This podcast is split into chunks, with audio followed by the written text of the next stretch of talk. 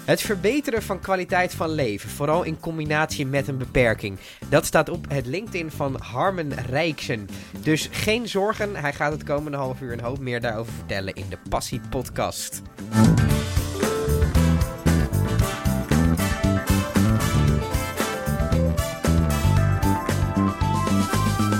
Harmen, tof dat je hier vandaag wilde zijn. Introduceer jezelf even wat beter dan dat ik het heb gedaan. Wie ben je en wat doe je?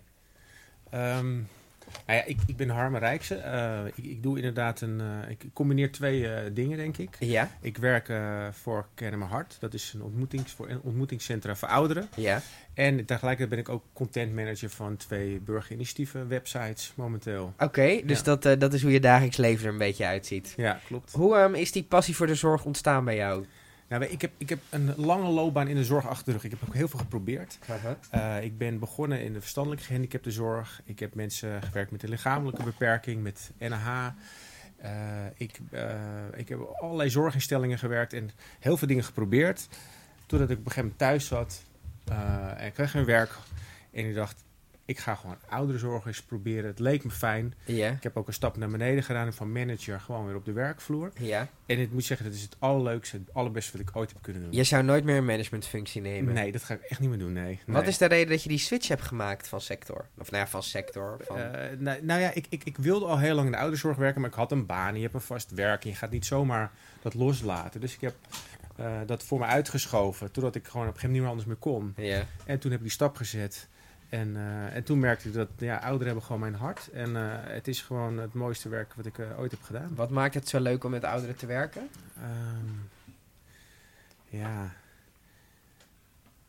Ik vind het heel...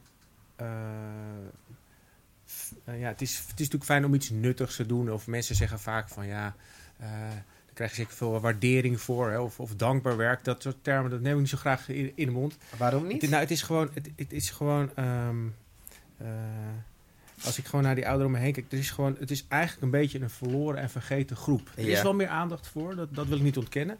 Maar ik denk dat mensen in hun leven, in de opbouw, hè, je start met je leven, je gaat een opleiding doen.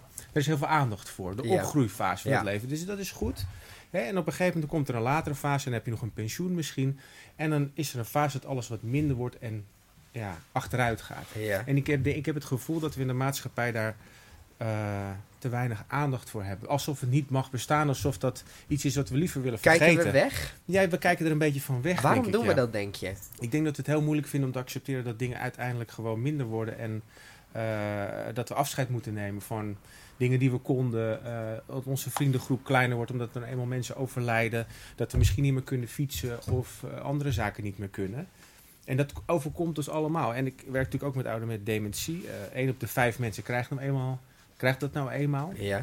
En er is gewoon heel veel schaamte, eenzaamheid, kwetsbaarheid. Komt dat wegkijken dan eigenlijk wat je zegt, omdat we zelf onszelf dan zien en dan bang zijn dat we ook een slechte kant op gaan? Is dat een beetje... Ja, ik denk het wel, ja. Ik was gisteravond voorzitter van een Alzheimer-Trefpunt avond in Zandvoort. En ik heb 2 dames van mijn club geïnterviewd. En die kunnen allebei heel open vertellen hoe het is om vergeetachtig te zijn. Ja. Je merkt wel dat ik het woord dementie niet zoveel in de mond neem. Het is onprettig om dat heel te zeggen. Ja. Het is een heel zwaar stempel. Het heeft een negatieve connotatie ook. Het is heel, absoluut. Vergeetachtigheid vinden de mensen die het zelf ervaren prettiger. Ja. En die heb ik geïnterviewd. En zij kunnen daar heel open over praten. Dat is heel bijzonder. Want dat kan bijna. Niet iedereen kan vertellen. Ja, ik ben vergeetachtig. En dit is wat het met me doet. Ja. Hier en daar loop ik tegenaan. Ik heb erover gesproken. Maar er zat ook een echtpaar in de zaal. En die mevrouw. En ik zag haar al kijken. Die trok het niet. Die was meegenomen door haar partner. Mm-hmm. Maar die is in de pauze naar huis gegaan. En ik zag het. En we hebben met haar nagepraat. En er is nog iemand met haar meegelopen. Ja. Maar de schaamte en de ontkenning was compleet. En dat, maar want zij herkende zich in het verhaal? Of? Ik denk dat zij het heel confronterend vond om die verhalen te horen. Ja. Van die 2 dames die daar zo onbevangen en open over zaten te spreken. Ja, hier loop ik tegenaan. Ja, over de paniek die ontstaat als je fietssleutels kwijtraakt. Ja. Daar kon ze heel mooi over vertellen. Maar ja, dat was voor die andere dame heel pijnlijk confronterend. Hoe ga je daar als jou, vanuit jouw positie als zorgverlener, ja. Hoe ga je daarmee om? Want misschien is dat nog wel... Mensen denken vaak dat in de zorg het technische aspect het moeilijkste is. Maar ik denk dat juist dat persoonlijke contact... Ja, kijk, als je op een ontmoetingscentrum werkt, zoals ik doe, dan heb je niet zozeer heel erg met zorgverlening te maken dat je mensen op het toilet moet helpen. Of nee, dat is wel meer geestelijke aspecten eigenlijk. Ja. En je zorgt ervoor dat je een sfeer creëert waar mensen zich helemaal op hun gemak voelen, en vrij voelen en zich met gelijkgezinden omgeven voelen. Mm-hmm. Zodat er ruimte ontstaat om ook gewoon je lacunes die je dan hebt, dat je daar niet meer voor hoeft te schamen. Dus dat is de sfeer die je op een groep kan creëren. Waarom is dat het gevoel van schaamte dan? Het is iets heel menselijks hoor. Dat je, in principe kan je er niks aan doen. Stel je voor, je kan auto rijden. Op een gegeven moment word je ouder. En dan gaan mensen tegen je zeggen, dat gaat toch niet helemaal goed. Ja. Je kan daarin meegaan. Maar meestal mensen zullen het in eerste instantie vaak ontkennen. Ja. Nou, dat valt wel mee. Dat is niet waar. En dat is pijnlijk. Ja. Je kan iets niet meer. En omdat je niet meer kan, raak je dus ook een stukje vrijheid kwijt. Want je kan niet meer van A naar B. Ja. Dus logisch dat je het ook ontkent. Ja. Maar het is een pijnlijk verhaal. En het is niet leuk. En waar ik een beetje naartoe wil, zeg maar, in mijn verhaal ook van dat we daar beter naar gaan kijken. Dat is niet leuk, maar het is wel onderdeel van het leven. Ja. En door dat meer bespreekbaar te maken en naar te kijken, creëer je ook meer een openheid daarin. Dat we dat met elkaar kunnen delen en dragen. Hoe ziet een dag van jou eruit? Oh ja, ik moet zeggen, het is vrij ontspannen, want... ik heb ook wel in een ziekenhuis gewerkt in aanverpleging. En dan moest ik om 7:30 beginnen. Yeah. En dan moest ik op mijn fietsje een half uur... Killing-tijden zijn dat, hè? Ja, in stervenskou ook. Mijn dag begint om 9:00. En om tussen 9 en 10 komen de mensen binnen. En dan beginnen we met koffie. Altijd. En het moet, kijk, de sfeer is heel belangrijk. Als je een plek creëert waar... mensen die vergeetachtig of kwetsbaar of eenzaam zijn bij elkaar komen. Dan moet het zorgen dat het echt gezellig is. Ja. En het mooie dat je een mooi programma hebt. Maar goed, mijn verhaal terug. 9:00 beginnen, 10:00, tot 10:00, 10:30, 11:00 koffie. Dan zorgen we dat er beweging is. Soms doe ik het zelf, maar we huren ook mensen in die dat dan weer geven. Uh-huh. Op een leuke manier. Daarna is het lunch. Ja, het gaat allemaal niet snel. Nee, want het is gewoon ontspannen. Ja, het zijn ook wat oudere mensen, dus dit tempo moet ook lager liggen. Ja, mijn tempo kan heel hoog zijn. Ik kan zelf ook heel snel zijn soms, maar dan ben ik soms helemaal druk. En dan ik moet allemaal dingen doen. En dan stress en haast. En dan komt de eerste oudere met die rollator heel langzaam binnen stiefelen. Ja. En dan denk ik, dit is het werk wat ik doe. Hè. Ja. Deze mensen gaan het om.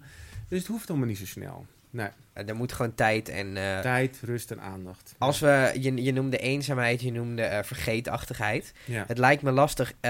Eenzaamheid kan je in principe natuurlijk meer aan doen dan vergeetachtigheid. Of zeg ik dan iets heel stoms? Ja, je bedoelt dat vergeetachtigheid is natuurlijk een onomkeerbaar proces. Ja, in die zin, ja. Nou, voelt dat machteloos soms? Ja, het is wel een nee. Het is niet onomkeerbaar, maar je kan het wel een beetje afremmen. Uh-huh.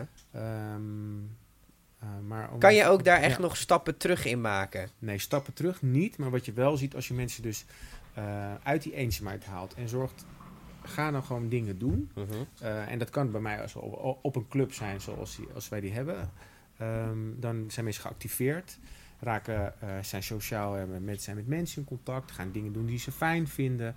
Dan worden ze dus geactiveerd en dan zie je dus wel eens dat mensen dus van een hele passieve toestand thuis opeens weer een krant gaan lezen. Dus je remt het en je zorgt dat mensen weer in de maatschappij gaan staan en meedoen en meedoen. Is er iets, daarna gaan we het nog wat uitgebreider hierover hebben. Is er iets wat je ik ben dan 23. Ja. Zijn er dingen die je kan doen om die vergeetachtigheid later tegen te gaan? Je gezondheid is heel belangrijk. Ja. Een gezond leven. Uh-huh. Dus voeding, sporten. Ja, dat soort basale dingen die zijn zeker van invloed. Uh-huh.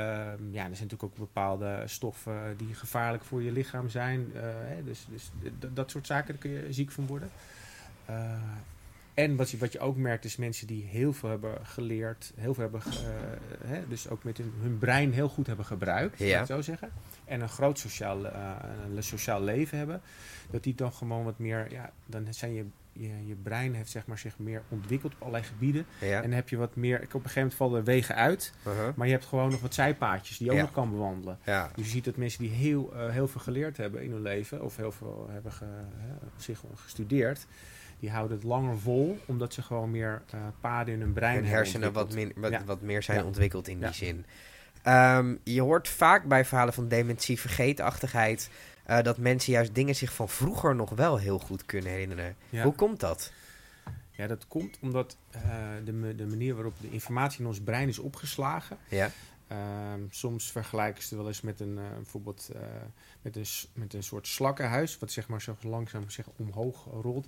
Die informatie die je vroeger hebt gekregen, die is het diepst opgeslagen. Dus die is overal verankerd in je brein. En als wat later komt, heeft dat minder bedding gekregen. Ja. Dus daarom langzaamaan, het kalft gewoon af van het heden... naar het vroeger. Het kalft langzaam af, het klopt wat je zegt. Ja. Ja. Hoe zit het in jouw gespreksvoering met mensen die vergeetachtig zijn? Waar moet jij rekening mee houden? Ik heb een tip. Wat mensen heel lastig vinden. Kijk, je zegt vaak, goh, leuk hè, wat gisteren op tv was. Of ja, een overvolgende week is het Koninginnedag. Noem wat. Als je dus niet meer zo goed weet welke dag het is, dan is het dus heel fijn als je gesprekspartner niet refereert aan iets wat jij niet weet. Ja. Want als ik vraag, goh, hoe was het gisteren? En ze hebben geen beeld, dan ga je dus maar wat lopen kletsen. Eerlijk zijn is bijna geen optie, want dat is schaamtevol, ongemakkelijk. Ja. Dus je moet gespreksonderwerpen verzinnen die niet per se aan tijd gebonden zijn. Ja, dus dat is iets wat je uit de weg moet gaan. Ja, dat helpt. En natuurlijk, ik pak ook de krant bijvoorbeeld en die sla ik op tafel en pak een leuk bericht. Ik zeg, wat ik nu in de krant zie, en dan vertel ik er wat over en dan raak je in gesprek. En dan gaan mensen, dat herken ik wel, of leuk, dat kan ook. Gaan we op het gebied van eenzaamheid als maatschappij de goede kant op? Er is veel aandacht voor de afgelopen jaren. Ja, er is veel aandacht voor. En ik denk ook dat dat goed is. Er is heel veel onderzoek naar gedaan. En eenzaamheid... Ja, mensen ervaren dingen heel verschillend. Je kan veel mensen sociaal kennen... en toch eenzaam voelen. En dat komt voor onder jong en oud. En alle mensen kunnen daar last van hebben. Dus het is goed dat er aandacht voor is. Ook al is het een heel divers probleem eigenlijk. Ja, ik probeer een beetje... want ik vind het een heel grote vraag... Ik denk wel dat het bieden van plekken waar mensen elkaar kunnen ontmoeten... Uh-huh. En dan niet per se alleen maar voor mensen die vergeetachtig zijn... maar juist gewoon door het breder te maken... door het kwetsbaar mensen en eenzaam mensen... dat een plek is waar je welkom voelt. Ik denk dat daar wel een antwoord is op deze vraag. Is het niet, want we hebben het al over schaamte gehad... is het ook niet op het moment dat je naar een plek gaat... die echt ingericht is op elkaar ontmoeten... hebben mensen misschien toch in hun achterhoofd zitten van... dat is een beetje bedoeld voor mensen die al wat eenzamer zijn. Ja. En eigenlijk is naar zo'n plek toegaan een soort van ook moeten toegeven. Klopt. Van oké, ik heb... Hoe kan je daar iets mee? Het stigma is heel groot. Het vooroordeel van de mensen ook. Ze zeggen dan zo gechargeerd... ik ga toch niet tussen een groep mensen die allemaal gek of dement zijn. Ze hebben ook een beeld daarbij dat het inderdaad alleen maar mensen zijn... die geen woord kunnen uitbrengen... en eigenlijk al in een soort opname opgenomen hadden moeten zijn. Ja. Zo is het niet. Wat je vaak ziet is dat mensen komen binnen en zeggen... ik had niet dat het zo leuk was. Oh, het zijn allemaal leuke, gezellige mensen bij elkaar. Oh, er wordt gewoon gepraat. Weet je? Ja. Dus het is ook het vooroordeel wat mensen hebben... dat kan je alleen maar wegnemen door er heel veel over te spreken en heel veel te laten zien. En ik zeg ook tegen mensen als bijvoorbeeld een partner die vergeetachtig wordt of iemand anders die het nodig heeft. Zorg nou maar de eerste keer, duw nou maar een beetje, dat mag best. Je mag best even iemand naar binnen halen, want ze ervaren het wel als ze binnen zijn dat het toch heel fijn kan zijn. Ja. Zijn het veel zware gesprekken die gevoerd worden of gaat het ook echt... over koekjes, kalfjes, dat soort zaken. Dat is nou juist zo leuk. Veel over de kleinkinderen waarschijnlijk. Kleinkinderen, vroeger is zeker natuurlijk een leuk onderwerp. Maar ook het heden proberen we juist naar binnen te halen... door bijvoorbeeld een krant te lezen. Nee, mensen hebben vaak... ik heb nog nooit zoveel gelachen in mijn werk als nu. Mm-hmm. Want je hebt de grootste lol. Want ik spaar ze ook niet in grappen maken. Ik ben altijd iemand die het leuk vindt om te plagen. En dat doe ik ook nog steeds met deze mensen. Ik zit ze gewoon een beetje te plagen uit hun tent te lokken. En het mooie is, op een gegeven moment merk je van... Nou, kan ik ook terug doen. Ja. Dus dan gaan ze... Ja, dan ontstaat er een hele losse ontspannen sfeer. Durven ze ook meer omdat... er komt een bepaalde leeftijd... Je hebt geen zakelijk belang meer. Je hebt geen... Durven ze ook meer te zeggen? Nou, kijk...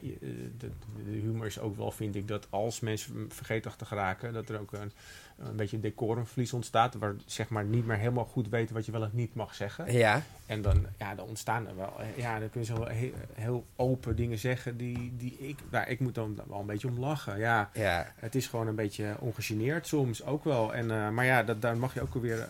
dat mag ook zo zijn. Ja. Ja, ik vind dit belangrijk. Ik zeg ook heel vaak... betrek mensen ook op elkaar... door dingen bespreekbaar te maken. Dat soms... Ik zeg ook gewoon, ja, die meneer die heeft last van vergeetachtigheid. En dat maakt dat hij steeds de sleutels zoekt. Ja. Maar we kunnen hem helpen door hem af en toe even gerust te stellen. En nu merk je dat de sfeer zo is, mm-hmm. Op mijn locatie, dat mensen elkaar daarin durven te helpen. Ja. Of ja, die meneer die moet nog zijn pilletje nemen. Of nee, je bent niet... Ze gaan op elkaar letten. Ze gaan elkaar helpen, ja. Ja. Ja. Ja, dat is wel echt waanzinnig natuurlijk. Dat is heel leuk om te merken, ja. Hoe vaak komen mensen bij jou?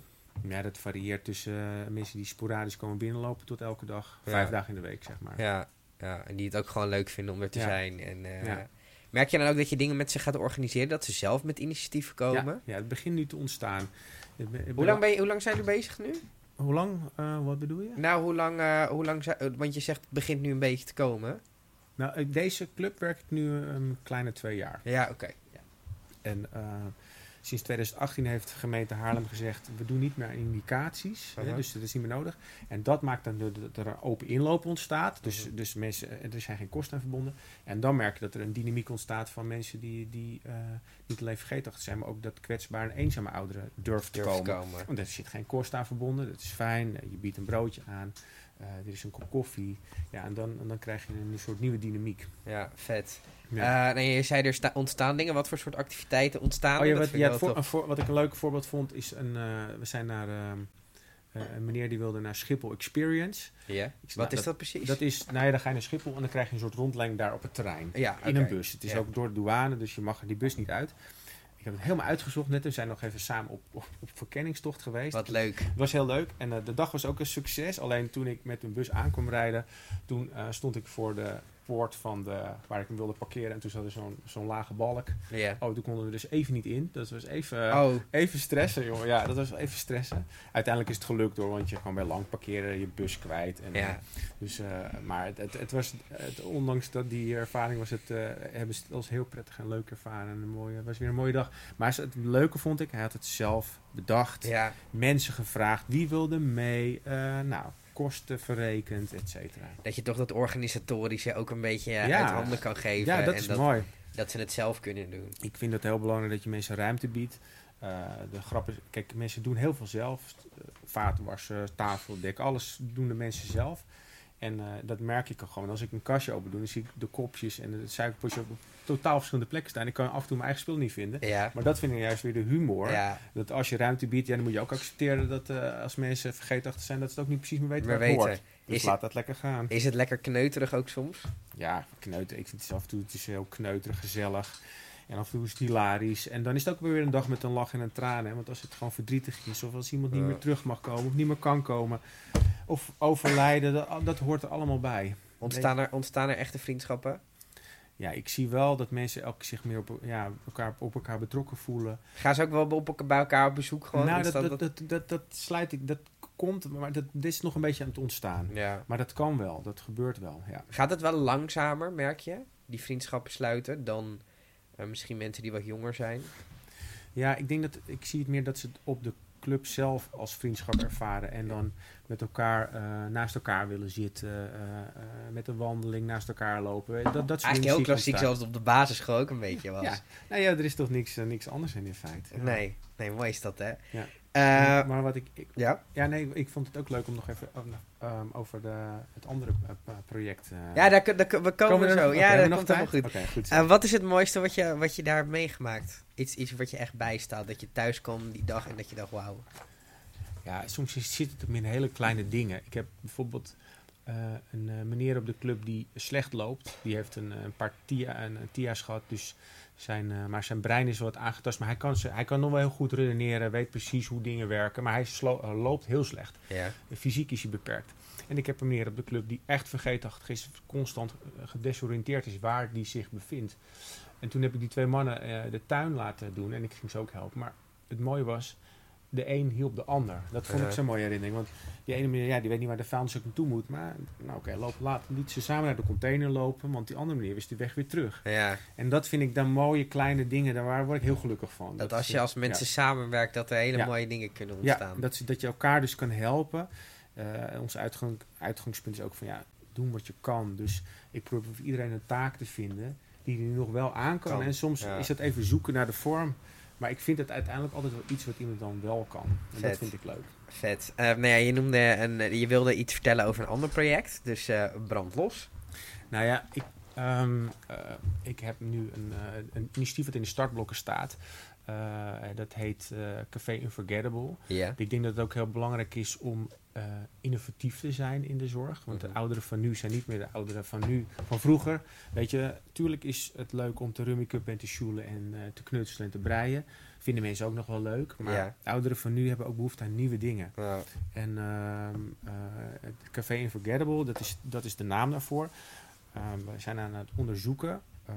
op plekken waar nog niet zo heel veel is voor ouderen. Mm-hmm. Om samen te werken met een horecaondernemer. Ja. En op die plek, ter plekke dus, bijvoorbeeld ik zeg maar wat in Krommenie, Beverwijk, Velsen. In een wijk waar nog weinig is. Om dan één dag in de week dat die open gaat. Zijn plek openstelt voor ouderen. Ja. En dat we van daaruit dagbesteding gaan bieden. Oké. En dan wel innovatief in de zin van dus... samen een plan maken, wat gaan we hier doen? Maar bijvoorbeeld ook een pubquiz organiseren of muziek invliegen of bijzondere dingen doen. Zodat zij zich echt het gevoel krijgen, dit is onze club, hier doen we het voor. De mensen in hun kracht te zetten. Of ook bijvoorbeeld helpen in zo'n café of in een horecagelegenheid. Dat je mensen probeert te helpen. Dat is het idee. Dat ze ook een beetje het gevoel worden dat het hun kroegje wordt. En dat ze er een beetje mee runnen ook misschien wel een klein beetje. Ja. En dat die verbondenheid, dat je die heel erg creëert. Ja, heel tof. Zie je dat kroegeigenaren of zo daar graag mee willen werken? Ja, ik heb nu een aantal mensen gesproken. En daarom zeg ik ook, het staat in de startblokken. Maar ik vond het gewoon te leuk om het... ik moest het hier vermelden, omdat ik er zo mee bezig ben. We gaan een stichting oprichten. Want dat is gewoon een hele makkelijke, goede vorm ervoor. Dus er moeten een heleboel dingen nog gebeuren. Mm-hmm. Maar als ik er met mensen over spreek... dan merk ik dat ze er enthousiast over raken. En dat het ook nodig is dat het er is. Ja, ook leuk om met die horeca inderdaad dat was lastig. Ja, daarom, dat leek ons gewoon... Het is gewoon een win-win situatie. Want je kroeg is gevuld. Er zitten goed mensen. Het is een positief verhaal voor de mensen in je omgeving. En het moet wel lokaal zijn. Want ik heb ook gemerkt, ouderen die vinden het... Als ze in deze wijk wonen, vindt het niet fijn om 3 wijken verderop nog een dagverdeling te vinden. Het moet wel dichtbij. Ja. Liefst loopafstand. Nou ja, je snapt het. Het moet allemaal een beetje bij elkaar zitten. Ja, een plek die ze kennen. Ja. Hoe zie jij de komende 5 jaar voor je? Zowel in de zorg als jij? Dan werk ik nog steeds in de zorg. Dan werk ik nog steeds met ouderen. Dat weet ik heel zeker. Mijn ambitie is om gewoon dit project te laten slagen van Café Unforgettable. Goede naam ook trouwens. Vind je het een goede naam? Ja, ik vind het een goede naam. Ja, zeker. Ja? Je snapt de associatie? Ik snap de associatie, ja. Oké. Heel goed, mooi. En het mooiste zou vinden als zo'n project start... en dan dat het op meerdere plekken gaat ontstaan. Dus dat het misschien een landelijk concept kan worden. Ja, maar als ik heel groot nog denk ook. Maar ik wil het wel in die zin de kwaliteit zelf in beheer kunnen houden. Ja. Het moet niet onoverzichtelijk groot worden. Dus liever klein, maar goed en gedegen. Ja. En echt dat het echt mooi is. Een mooi product, een beetje raar woord, maar dat echt goed staat. Ja. En dan langzaam uitbouwen dat het steeds op elke plek weer het juiste initiatief is. En groeit met de kwaliteit die ik... En we moet ik zeggen, ik werk met iemand samen, maar die we voor ogen hebben. En hoe zit het met de ouderenzorg? Over 5 jaar zijn ouderen minder eenzaam tegen die tijd? Ik weet niet of we dat kunnen uitroeien. Dat is heel lastig. Er zijn altijd mensen die je niet kan bereiken. Probeer maar eens achter de voordeur te komen. We kunnen er wel voor zorgen, denk ik, door dit soort plekken te creëren waar mensen zich welkom voelen, dat het veel gewoner wordt om je vergeetachtigheid met anderen te delen. Dat je daar niet voor hoeft te schamen. Dat eenzaamheid... Dat je dat toch met elkaar kan delen. Dus je moet wel iets verzinnen waar mensen zich fijn voelen. Leuk. En kijk, een ontmoetingscentrum, dat woord alleen al roept bij een aantal mensen heel veel weerstand op. Ja. Maar je kan ook zeggen, op vrijdag bieden wij een workshop aan. Ik zeg maar wat, yoga of iets anders. Of djembe-les of zo. Ja. Kijk, als je voelt, ik ga vrijdag naar djembe-les. Dat klinkt veel beter dan, ik moet naar een ontmoetingsgroep. Ja, dat mag je best onaangenaam vinden voor jezelf. Je vermarket het op een manier dat mensen niet dat stigma erbij voelen. Klopt, ja. En daardoor openstaan voor die innovatie. Ja, klopt. Walking voetbal vind ik ook een mooi voorbeeld. Wat nu gebeurt. Ouderen die vonden voetballen vroeger heel fijn. Kan niet meer, want je kan niet meer snel lopen. Maar walking voetbal, lopend voetballen, zitten echt regels aan verbonden. Wat gebeurt er dan als je gaat rennen? Nou, dan word je getackeld. Kijk, er is geen scheidsrechter, maar je mag niet rennen. Dus dan moet je in principe de bal weer afgeven. Ja. Dat is een overtreding. Ja. Bal hoger dan borsthoogte is een overtreding. Lijkt me wel frustrerend ook soms. Als je denkt, ik kan die bal nog tot boven borsthoogte krijgen. Ja. Nee, maar als niemand het mag, het is echt hilarisch. Het is leuk, heerlijk om te doen. Ja, het is leuk om te zien waarschijnlijk. Je wordt er heel blij van. Worden mensen fanatiek? Ja, heel fanatiek. We moeten dat misschien niet over bedrijf zijn. Moet je doen. Dat klinkt hartstikke goed. Ik heb een dame op de club, die is nog steeds ze is behoorlijk vergeetachtig. Maar dan, als ik het over walking football heb, ze is een keer meegegaan. Ik zeg, weet je nog dat we er waren? Zij zei, ja, want ik stond een beetje bij de doel en ik gaf een voorzet flink naar voren. Zij stond middenveld bij het doel en zij scoorde een 1-0. Ja. Terwijl er een paar mannen zaten op het veld die hadden die vrouwen, die kunnen dat allemaal niet. En het was prachtig. Ze weet het nog. Ze herinneren dat ze indruk gemaakt. Gaaf, hè? Ja, terwijl ze echt behoorlijk vergeetachtig is. En dat zijn mooie dingen die je dan kan bereiken. Ja, super vet. Harmen, dankjewel voor het toffe gesprek. Heel graag gedaan.